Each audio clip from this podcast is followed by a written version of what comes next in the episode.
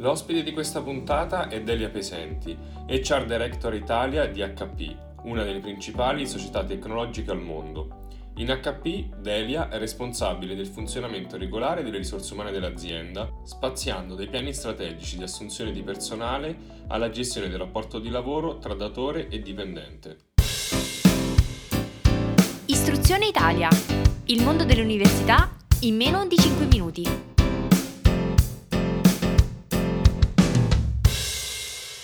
Benvenuta Delia e grazie per aver accettato il nostro invito su Istruzione Italia. Grazie a voi, grazie a voi. Delia, nelle tue attività c'è sicuramente quella di rendere attrattiva l'azienda HP nei confronti di chi ci lavora, ma anche nei confronti di chi vorrebbe eh, lavorarci. Viviamo in un'epoca che è caratterizzata da grandi shock e cambiamenti. Abbiamo vissuto una pandemia, stiamo vivendo un periodo di conflitto internazionale e tutto questo ha degli impatti sul mercato del lavoro e sui giovani e le giovani che vogliono entrarci per la prima volta. Dal tuo punto di vista, come vedi i giovani italiani che si stanno approcciando all'ingresso nel mercato del lavoro in questa fase storica? Allora, guarda, io sicuramente eh, vedo nei giovani di oggi che cercano alcune, eh, diciamo così, alcune, alcune cose, hanno alcuni desiderata che forse sono quelle che i giovani di sempre hanno cercato, che io stessa quando ero giovane, quando ero laureata del resto eh, ho cercato. Eh, io credo che loro cerchino e lo sperimento anche nella mia attività quotidiana sicuramente delle esperienze in cui possano avere una forte possibilità di formazione, una forte possibilità di crescita, di apprendimento, eh, tendono questi giovani eh, ad essere delle spugne, quindi a voler vivere proprio le loro esperienze, eh, cercando proprio di assorbire il più possibile. E vedo che cercano anche tanto divertimento e ci mettono tanta passione in quello che fanno. Poi ti dirò, eh, in aggiunta a queste cose che forse sono un pochino più anche quelle che ricordo io, sicuramente i giovani di oggi, anche appunto rispetto al contesto che tu adesso descrivevi,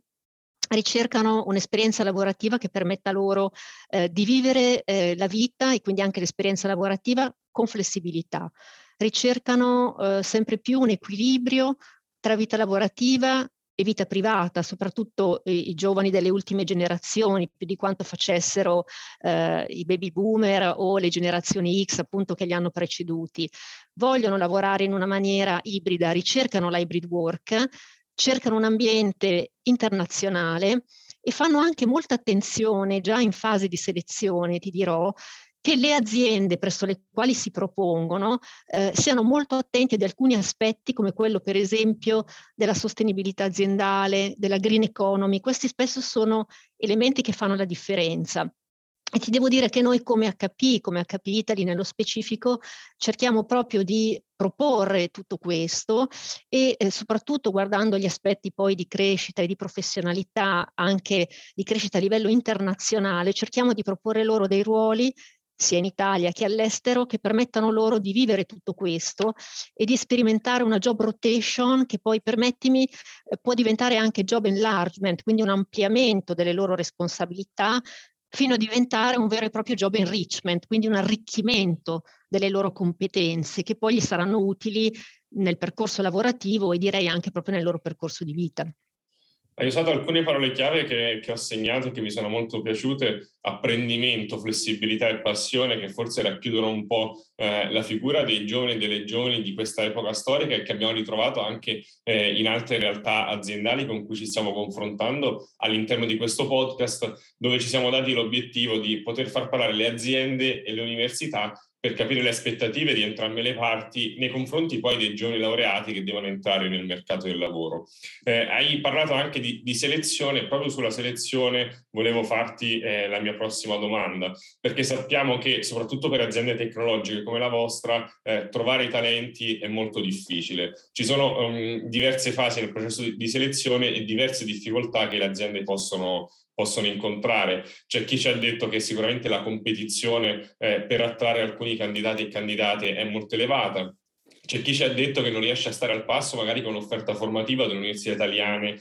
perché si arricchisce sempre di più e a volte, a parte i soliti corsi di laurea, le solite università, è difficile andare a capire dove trovare un talento piuttosto che, che un altro. Se dovessi menzionare le vostre difficoltà o comunque i vostri punti di lavoro nella fase di selezione di candidati, qui ci rivolgiamo a neolaureati e neolaureate, quali sarebbero? Guarda, per Giorgio, eh, sicuramente mh, condivido tutto quello che hai, che hai, detto. Ti devo anche dire che eh, anche in questo processo di selezione noi stessi come azienda abbiamo dovuto cambiare e adattarci nel corso del tempo anche rispetto al contesto e in particolare al contesto poi più recente. No? Ti faccio un esempio ovviamente molto banale. No? Se fino a due anni fa, due o tre anni fa, uno dei canali principe per reclutare dei graduates, quindi dei neolaureati, erano le job fair in presenza, eh, queste sono state bloccate dalla situazione contingente, abbiamo dovuto per esempio trovare delle soluzioni alternative, quindi per esempio passare da job fair eh, face to face, quindi in presenza, a job fair virtuali, oppure abbiamo dovuto trovare delle altre modalità di incontro con, con i giovani, quindi eh, in passato per esempio li abbiamo invitati eh, in azienda, eh, oppure eh, siamo andati noi eh, da loro, noi abbiamo anche una collaborazione con, con Junior Achievement, che tra l'altro accompagna i, i ragazzi non solo universitari ma ancora prima, fin dalle superiori, e abbiamo proprio dei, dei gruppi di colleghi che, che, hanno questo nome di Dream Coach che li accompagnano nella costruzione proprio di un loro percorso eh, progettuale di startup, per esempio, che li avvicini proprio al mondo del lavoro. E poi naturalmente ecco, nel nostro processo di selezione utilizziamo chiaramente eh, quelli che sono appunto i vari eh, network a, a, disposizione, primo fra tutti sicuramente LinkedIn. E ti devo dire che mh, onestamente non abbiamo delle fasi proprio realmente eh, difficoltose per usare questo aggettivo nel processo di selezione, perché ehm, per fortuna, un po' per quello che offriamo, un po' sicuramente anche per, per, il, per il, logo probabilmente che, che, che abbiamo, che è attractive, riusciamo sempre ad avere una pipeline piuttosto numerosa e piuttosto ricca di candidature eh, interessanti. E chiaramente noi cerchiamo poi dei profili no, abbastanza specifici e quindi qua magari interviene l'aspetto non dico difficoltoso ma sicuramente quello di maggiore attenzione perché sicuramente cerchiamo dei giovani che abbiano un solido percorso di studi naturalmente, ma soprattutto, questa è la cosa eh, direi principale per noi, eh, che possano, sappiano e vogliano ben inserirsi nel nostro, nel nostro ambiente. Tu sai che insomma, tutte le aziende hanno una loro cultura, hanno un loro sistema di valori. Noi abbiamo quella che storicamente viene definita la HP Way, no? E, e, quindi cerchiamo dei giovani che sposino questi valori. Nell'HP Way, nella nostra HP Way, noi abbiamo i concetti base di agilità, di essere focalizzati sul cliente. Quando dico cliente intendo dire cliente esterno, siamo del resto una società commerciale, ma anche cliente interno, perché questo naturalmente dipende anche poi dal ruolo di ciascuno di noi. Cerchiamo sicuramente dei giovani che siano orientati al raggiungimento dell'obiettivo, ma che lo facciano con integrità, con etica e che siano in grado di crescere non solo come individui, ma insieme, come dei team. E ehm, sicuramente diciamo che ehm, tutto ciò eh, anche poi nella fase di onboarding è importante, quindi anche quando poi portiamo a bordo i nostri giovani li guardiamo diciamo molto attentamente e anche qua di nuovo il contesto attuale ha cambiato un po' le cose perché se prima il nostro onboarding era totalmente in presenza, adesso è diventato un onboarding ibrido, quindi con un 50% eh, come dire in presenza e un 50% virtuale. Per fortuna devo dire che come HP abbiamo una lunga esperienza di gestione virtuale, di lavoro da remoto, quello che adesso viene chiamato smart working, noi in realtà ce l'abbiamo da sempre, da quando siamo nati come, come azienda, certo magari non in maniera così spinta come adesso, però sicuramente abbiamo una certa esperienza che poi ci aiuta anche nel facilitare, appunto, per ritornare anche alla tua domanda iniziale, sia la fase di selezione che la fase poi di, di onboarding, no? diciamo così. Proprio sulla seconda fase, quindi su quella di onboarding, sulla selezione, mi sembra di capire grosse difficoltà non ce ne sono se non quelle probabilmente per specifiche figure, di valutare anche un allineamento rispetto a quelli che sono i valori aziendali. Da un punto di vista di, di onboarding, uno dei temi che emerge spesso è che a volte ehm, le persone mancano di competenze che l'azienda vorrebbe ritrovare. Quindi l'idea che ci siamo fatti in queste chiacchierate che stiamo avendo con i responsabili del personale, della talent acquisition di tante realtà anche multinazionali, è che sicuramente ci sono un set di competenze che è necessario sviluppare in aziende e di quell'azienda che si deve occupare nell'andarle a formare. Però ci sono alcune competenze che le aziende si aspetterebbero fossero formate in università ma che in realtà non, non è così, non, non, ci si ritrova una volta che il candidato o la candidata arriva in, in, azienda. Nel vostro caso ti ritrovi con questa lettura e quali sono quelle competenze magari eh, su cui voi vi aspettereste un livello di preparazione maggiore, ma eh, sulle, quali invece, sulle quali invece siete chiamati a fare della formazione aggiuntiva? Direi che sicuramente noi abbiamo delle aspettative anche medio-alte, direi, nei confronti dei nostri laureati e sicuramente in parte riguardano una serie di conoscenze di competenti di base della materia, dei topic che si presuppone abbiano studiato e approfondito e su cui ovviamente andranno a lavorare, no? le cosiddette technical skills, eh, ma ci aspettiamo anche che abbiano uh, una conoscenza solida di molti strumenti di Office e poi ecco, mh, mm, non è banale, ma della lingua inglese. Considera che noi usiamo la lingua in maniera ibrida, per permettermi questo gioco di parole, perché noi tranquillamente ogni giorno parliamo sia in inglese che in italiano, scriviamo sia in inglese che in italiano, per cui la padronanza, la fluency dell'inglese è sicuramente estremamente importante. Ma soprattutto, e questo ci tengo, ci tengo, veramente molto, e su questo forse eh, il percorso di studi eh, non dà tutti quegli strumenti che invece sarebbero utili ai giovani per entrare nel mondo del lavoro, noi cerchiamo una serie di soft skills che per noi sono veramente preziosi, sono veramente indispensabili. Ti faccio alcuni esempi. No? Eh, la capacità di collaborare, la capacità di lavorare in team è veramente fondamentale e i team sono sempre più non solo dei team in cui si sta seduti fisicamente fianco a fianco, ma sono dei team sempre più virtuali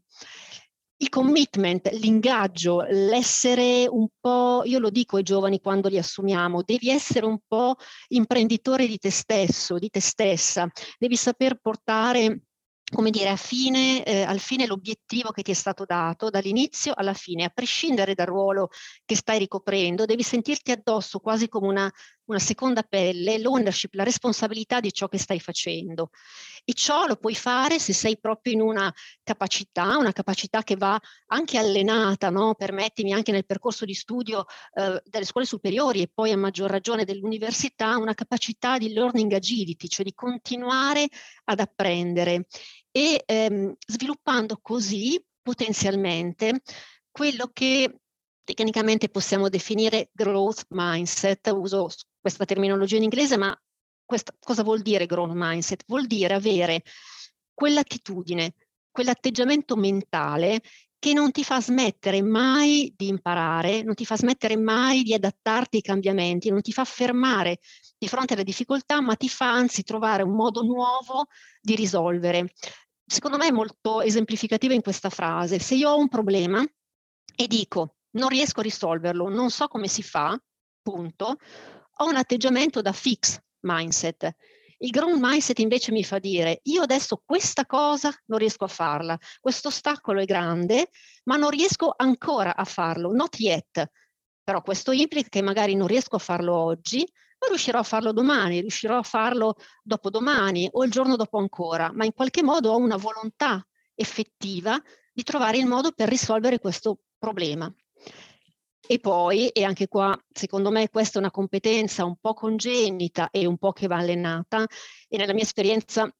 ormai abbastanza lunga di gestione delle risorse umane, sia diretta che indiretta, io credo che sia fondamentale l'intelligenza emotiva, no? eh, l'intelligenza emotiva che alla fine è un'alleata fondamentale in ogni percorso di crescita, di formazione e anche di carriera, inteso proprio nel senso di carriera anche verticale. È la capacità di ascoltare, è la capacità di relazionarsi con gli altri, di capirli, di cogliere le loro emozioni e di cogliere i loro needs, i loro bisogni. È un qualcosa di simile all'empatia che però ci permette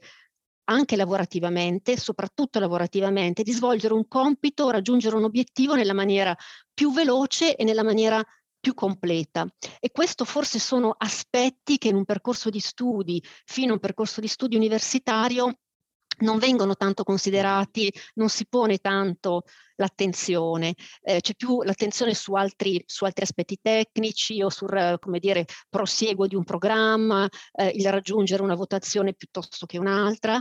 E eh, lasciami concludere ehm, con, questa, con questa diciamo, chiosa rispetto a questa domanda che mi hai fatto. Eh, io ho sulla mia scrivania sia quella che ho in ufficio che quella che ormai ho a casa, perché ovviamente appunto siamo ibridi, una frase che mi piace tantissimo e che secondo me chiunque dovrebbe cercare di fare propria, che è una frase di Nelson Mandela e che dice io non perdo mai, punto. O vinco o imparo, punto. Che è una frase che secondo me riassume tutta l'attitudine che secondo me poi risulta veramente vincente anche nel mondo del lavoro. È un po' l'attitudine del growth mindset di, di cui ci parlavi. Assolutamente sì, assolutamente sì. Ci sono altri due aspetti su cui mi ritrovo molto e tornano rispetto anche, siamo felici di questo, alle cose mh, che ci hanno detto anche altre imprese. Quindi eh, parlando di technical skills, hai citato il pacchetto Office, c'è chi si è lanciata diciamo più eh, in là e ha lanciato questo slogan di eh, l'esame di Excel obbligatorio in tutti i corsi di laurea. Quindi questo qui sarà uno dei messaggi eh, forti eh, che faremo uscire da questo podcast perché mm, non vogliamo banalizzare, però non è una cosa banale, eh, ormai eh, il pacchetto Office è uno strumento di lavoro fondamentale e le persone che escono dall'università in moltissimi casi non hanno quella uh, proficiency nell'utilizzarlo che servirebbe alle aziende. Quindi sicuramente andare a, a, lavorare su questo aspetto è fondamentale per le aziende. E venendo alle soft skills invece c'è questo aspetto di collaborare, di avere un'intelligenza emotiva pronta a cogliere eh, quello che l'altra persona eh, che ho di fronte a me vuole comunicarmi, vuole saper dire. Questo è un aspetto anche su cui ci siamo conferma- eh, soffermati con, con altre realtà e un po' la valutazione che emergeva è che è un aspetto forse caratterizzante di, delle nuove generazioni che sono nativi digitali, sono nati con de, dei devices, eh, sono stati subito in grado di, di saperlo utilizzare, però forse peccano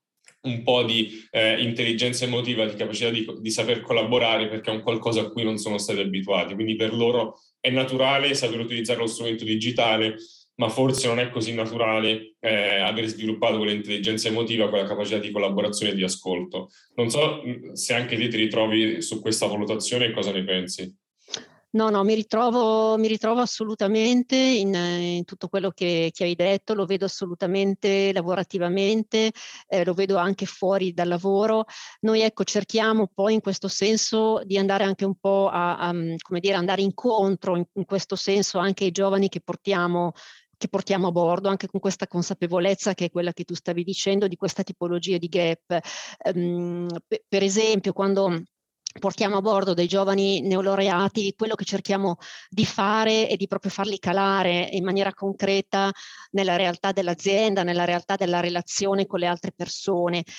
Tra l'altro poi devo dire che insomma HP eh, sia a livello italiano che a livello globale è un'azienda molto complessa, mh, mm, con procedure, processi, un'organizzazione articolata, quindi non è facile anche per i giovani più brillanti poi trovarsi catapultati in questo tipo di realtà. Quindi cerchiamo, come dire, di attivarli in questo senso, eh, facendo loro fare un percorso, quindi soprattutto eh, all'inizio li facciamo fare proprio un percorso in cui li facciamo conoscere ai nostri business unit leaders, quindi ai responsabili delle nostre organizzazioni e ovviamente viceversa, la conoscenza chiaramente è reciproca. E gli facciamo fare anche dei corsi che banali sembrano ma banali non sono, per sviluppare una serie di soft skills integrate a quelle tecniche. Mm, ti faccio l'esempio del saper parlare il pubblico, che si collega a quello che dicevi prima, no? alla minore eh, capacità che loro hanno di magari eh, relazionarsi in una situazione fisica, il saper preparare in maniera efficace, efficiente eh, una presentazione, tutti gli aspetti di soft skills legati al growth mindset che ti dicevo prima. Ecco, questi sono tutti aspetti su cui spesso i giovani eh, non hanno avuto esperienza precedente precedentemente e eh, può essere utile quindi avere uno scivolo poi di ingresso in azienda che invece si focalizzi, si focalizzi su questi aspetti e in qualche maniera quindi li introduca un po' più facilmente anche nella, nel mondo del lavoro, insomma. Tornerei adesso anche sull'altro stakeholder, quindi di questo rapporto un po' tra l'azienda, lo studente, e poi parlavamo sempre dell'università in cui ci ha iniziato a raccontare di alcune delle modalità con cui collaborate e avete cambiato anche eh, nel tempo, quindi da quelle che erano le job fair magari fisiche a farle diventare eh, virtuali. Eh, nel vostro rapporto con l'università, quali sono le aspettative che, che avete nei confronti degli Atenei e um, intanto magari partiamo da questa qui e poi eh, costruiamo e, e, ho anche qualcos'altro che ti vorrei chiedere. Innanzitutto mh, io credo che nonostante eh, certi sforzi e certi, come dire, mh, sì, energie messe in una certa direzione, penso che un po' per colmare no, questo, questo, gap tra mondo universitario e mondo del lavoro eh, si possa fare ancora eh, molto, no? ci sia ancora spazio diciamo ampio eh, di miglioramento nel venirsi incontro. Credo che sicuramente un elemento chiave possa essere l'incremento e l'attenzione a tutti i progetti scuola-lavoro che veramente servono proprio a far incontrare eh, la scuola con il mondo del lavoro facendo lavorare gli studenti su progetti il più possibile reali, il più possibile eh, concreti. No? E ehm, anche qui ogni tanto dobbiamo un po' intervenire, nel senso che, come un po' ti dicevo un attimo fa, poi catapultarli nel mondo del lavoro, se l'università non li ha preparati con questo pezzo molto importante, li mette un po' in difficoltà e fanno fatica a lavorare in autonomia. Noi abbiamo trovato un modo per aiutarli in questo senso, soprattutto laddove non abbiano avuto pregresse esperienze lavorative durante il percorso di studi e per esempio li facciamo seguire in maniera piuttosto direi continuativa ed attenta dal proprio manager, quindi dal proprio diciamo responsabile gerarchico diretto, ma li facciamo anche affiancare ad una figura che chiamiamo di buddy, che spesso è un altro ragazzo, un'altra ragazza giovane eh, che non ha molti anni anagraficamente più di loro e anche una seniority aziendale non troppo maggiore, ma che comunque ha già vissuto questa esperienza di ingresso in azienda e quindi ha già un po' un suo zoccolo duro di esperienze in HP, che riesce proprio proprio a guidarli, a consigliarli, a capire anche in maniera proattiva e preventiva un po' che cosa li può spaesare, di che cosa possono avere bisogno anche sulla base della sua esperienza recente. Però, oltre a fare incontrare in azienda i giovani con i giovani, è importante, e questo lo trovano nel mondo del lavoro e meno nel mondo universitario, perché nel mondo universitario sono tutti coetanei, tolti naturalmente i docenti, eh, invece sfruttare la nostra age diversity. Noi abbiamo chiaramente persone di diversa età anagrafica in azienda e quindi conseguentemente anche di diversa esperienza professionale e mettere un discorso di mentorship reciproca, eh, mettere in un discorso di mentorship reciproca gli aiuta moltissimo, abbiamo visto. Ed è una situazione win-win perché da un lato ovviamente il giovane impara dal senior tutta l'esperienza che questo può mettere a fattor comune e viceversa, chiaramente il senior può invece apprendere dalla figura più junior tutta una serie di elementi, di idee, di aspetti di creatività, di punto di vista esterno che magari fino a quel momento non gli erano noti, a cui non aveva pensato. E quindi è veramente uno scambio reciproco molto fruttuoso che ancora una volta non è oggi come oggi possibile trovare, diciamo, in maniera quantomeno standard nel nostro mondo universitario, ma che invece abbiamo visto essere molto vincente poi nel mondo del lavoro. E da, eh, diciamo, responsabile del personale di una multinazionale nel tuo ruolo, eh, se dovessi guardare al mondo universitario e provare a dire qual è la cosa che vorresti che l'università facessero che ad oggi magari non fanno, non fanno abbastanza, quale potrebbe essere? Questa, ti confesso, è una domanda che mi faccio in realtà spessissimo, non solo come responsabile del personale di HP Italy, ma anche come mamma, perché eh, tra l'altro ho una figlia adolescente che frequenta il liceo e tra pochi anni andrà all'università e quindi l'università diventerà il suo mondo e di conseguenza automaticamente anche il mio, no? Di nuovo. Non so sinceramente che facoltà sceglierai, è ancora un pochino presto. Eh, mi auguro però ecco, che, che possa, um, qualsiasi sia la facoltà che poi andrà a scegliere, che possa trovare nell'università che sceglierà, nel mondo di studi che sceglierà, un ambiente innanzitutto inclusivo, nel vero senso della parola un ambiente collaborativo dove non ci sia solo un percorso individuale, ma ci sia un percorso che favorisca proprio anche l'attività di gruppo, chiaramente stimolante sia a livello intellettuale ma anche a livello sociale e che sia in grado di prepararla in maniera sana a quella sana competizione, che è una competizione innanzitutto con e verso se stessi e poi chiaramente anche con chi ci circonda, ma innanzitutto verso se stessi, che poi mi auguro possa essere la stessa sana competizione che possa trovare anche nel mondo del lavoro. Quindi io credo che Sicuramente l'università debba fornire istruzione e anche un'istruzione di alto livello e credo che questo nel, nella media le università italiane la sappiano dare molto bene, abbiamo anche degli esempi di eccellenza, ma soprattutto debba preparare questi giovani un po' di più alla vita, perché senza dire adesso così delle frasi fatte, ma sono oggettivamente coloro che porteranno avanti il mondo di domani. Ed è un mondo, secondo me, quello di domani, in cui se vuoi avere successo come singolo, come gruppo, come azienda, devi per forza sviluppare una sensibilità al capitale umano, un'attenzione al well-being fisico, mentale, alla sostenibilità, alla green economy e in più l'università deve anche aiutare questi giovani a capire veramente che cosa vogliono fare poi nella vita, quali sono le loro reali aspirazioni. E ehm, quindi mh, mm, mi viene un po' da fare questo invito no, alla, all'università, diciamo così, al mondo universitario. Cercate di insegnare tutto questo perché veramente io sono convinta che l'istruzione abbia un potere enorme, possa creare veramente dei change makers, possa migliorare la vita dei giovani che a loro volta possono migliorare quella degli altri. Quindi mi auguro un mondo universitario che possa andare un po' anche nella direzione di integrare un po' di più quelle che sono le competenze tecniche di base, il percorso standard, con delle esperienze un pochino più olistiche, no? un pochino più a 360 gradi, ecco, permettimi di, di usare questa espressione. Lo auguro anche a mia figlia, ovviamente,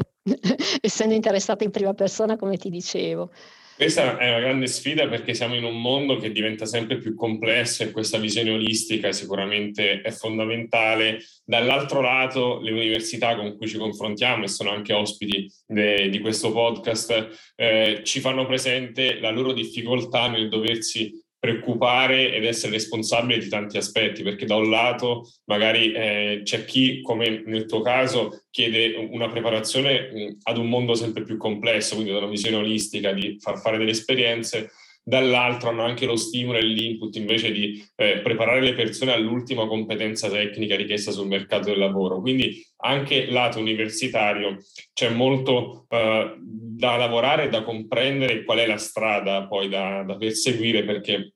gli input che, che, arrivano non sono sempre univoci e anche le università diciamo, hanno eh, le loro gatte da pelare perché eh, le difficoltà eh, anche per loro sono, sono, tantissime e secondo me queste occasioni di confronto eh, aiutano a capire le aspettative dell'una e dell'altra parte, il motivo per cui facciamo queste domande perché eh, in fin dei conti è tutta una questione di aspettative, se ci, eh, se ci si allinea su quelle che sono ehm, le richieste di una parte e dell'altra parte, poi si è tutti concordi ad intraprendere quel, quella tipologia di, di percorso, mentre quello che abbiamo realizzato, la nostra giovane esperienza, è che probabilmente